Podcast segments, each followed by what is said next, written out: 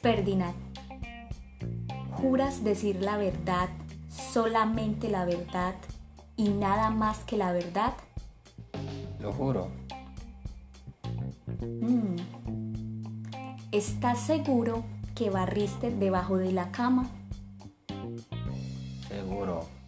Mm. ¿Estás seguro que lavaste los trastes con jabón? Mm. ¿Estás seguro que escuchaste lo que te dije? Sistema correo de U. Buenos días iglesia. Yo no sé cuántas veces se han encontrado ustedes en una situación similar a la que se encontraba Ferdinand con su esposa. Muchas veces que quieren que digamos esa verdad, que seamos claros y contundentes con lo que nos están preguntando, pero de alguna manera nos acorralan y utilizamos evasivas, disfrazamos la verdad y en sí disfrazar la verdad pues no es más que otra cosa que decir la mentira. Y exactamente eso es lo que nos quiere decir Dios en esta mañana con su palabra. Dios nos quiere invitar a que seamos esos hijos en los cuales se pueda confiar, en los cuales se pueda creer. Esas personas que no tienen que jurar para que les crean. Y la Biblia nos habla muy claro de lo peligroso que es jurar en vano. Su palabra lo dice que no debemos jurar su nombre en vano, que debemos decir y ser muy claros con lo que decimos. Y por eso vamos a pasar por estos versículos que nos van a decir qué es lo que dice Dios acerca de los juramentos. Hoy nos vamos a centrar en el capítulo 5 de Mateo del 33 al 37. Además habéis oído que fue dicho a los antiguos, no jurarás si no cumplirás al Señor tus juramentos. Pero yo os digo, no juraréis en ninguna manera, ni por el cielo, porque es el trono de Dios, ni por la tierra, porque es el estrado de sus pies, ni por Jerusalén, porque es la ciudad del gran rey, ni por tu cabeza jurarás, porque no puedes hacer blanco o negro un solo cabello. Pero sea vuestro hablar sí, sí, no, no, porque lo que es más de esto, del mal procede. Ok, y como lo dice la palabra, sinceramente, iglesia, nuestra palabra es digna de creer o simplemente tenemos que apoyarnos de que tenemos que jurar o prometer o poner a alguien por delante para simplemente ser esas personas creíbles. y no se trata de disfrazar y no se trata de aparentar, de aparentar, se trata de ser claros, de ser esas personas que generen confianza cuando dicen y cuando prometen. Eh, Dios nos invita a que la transparencia sea lo primero en nuestro corazón. Y Jesús también nos está invitando a que nosotros como sus seguidores seamos personas de palabra.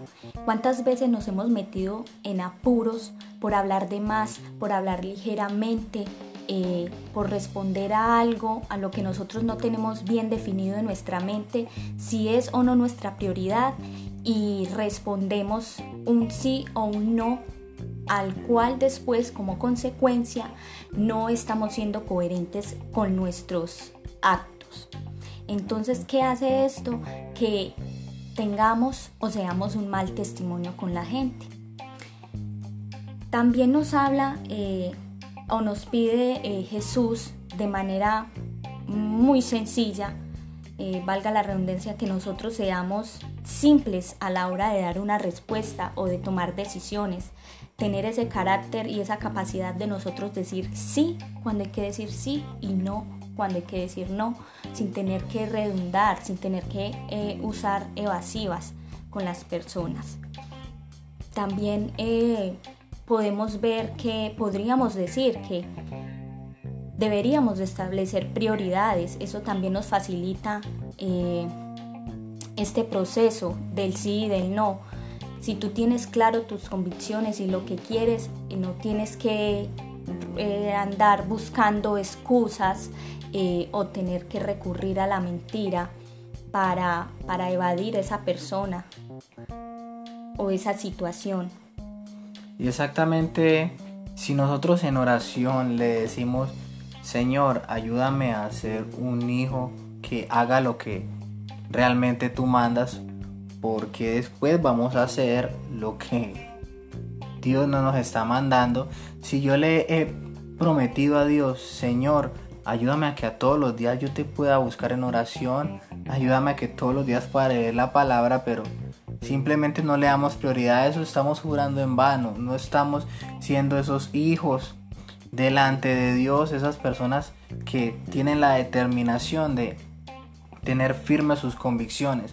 Entonces es una invitación que nos hace Dios a que tengamos firmes nuestras convicciones, eh, que no tenemos por qué ponernos a jurar, a jurar no, que todos los días nos propongamos hacer las cosas, porque si nosotros ponemos de nuestra parte, Dios también nos dará las herramientas y nos dará el camino para que podamos cumplir y ser confiables. Entonces en esta mañana te quiero invitar a que oremos. Sí, el sí de nuestra boca tiene que corresponder con el sí de nuestro corazón. Que nosotros podamos decir esta mañana a Dios que examine nuestro corazón, que nos limpie, que sabemos que no somos perfectos, pero debemos reconocer que si queremos ir en pos de, su presencia, debemos de tener esa constante búsqueda. Eh, pero antes que nada, como lo decía, reconocer que tenemos necesidad de Él. Necesidad de Él para que de nuestra boca solo salga la verdad, porque Él es la verdad, Él es el camino, Él es nuestra fuente. Muchas gracias Señor, ayúdanos a que podamos, Señor, tener ese encuentro diario contigo, eh, que podamos eh, tener firmes nuestras convicciones y que podamos tener esa fuerza que solamente viene de ti porque creemos que nuestra fuerza viene de ti, Señor. Muchas gracias en esta mañana, te bendecimos, Padre, y declaramos que cada persona que se acerca a ti, que busca tu palabra, tiene eh, ese espíritu que solamente derrama, Señor, esa, esa paz esa tranquilidad, esa, esa credibilidad, esa confianza, Señor. Muchas gracias, Señor Jesús. Amén. Amén.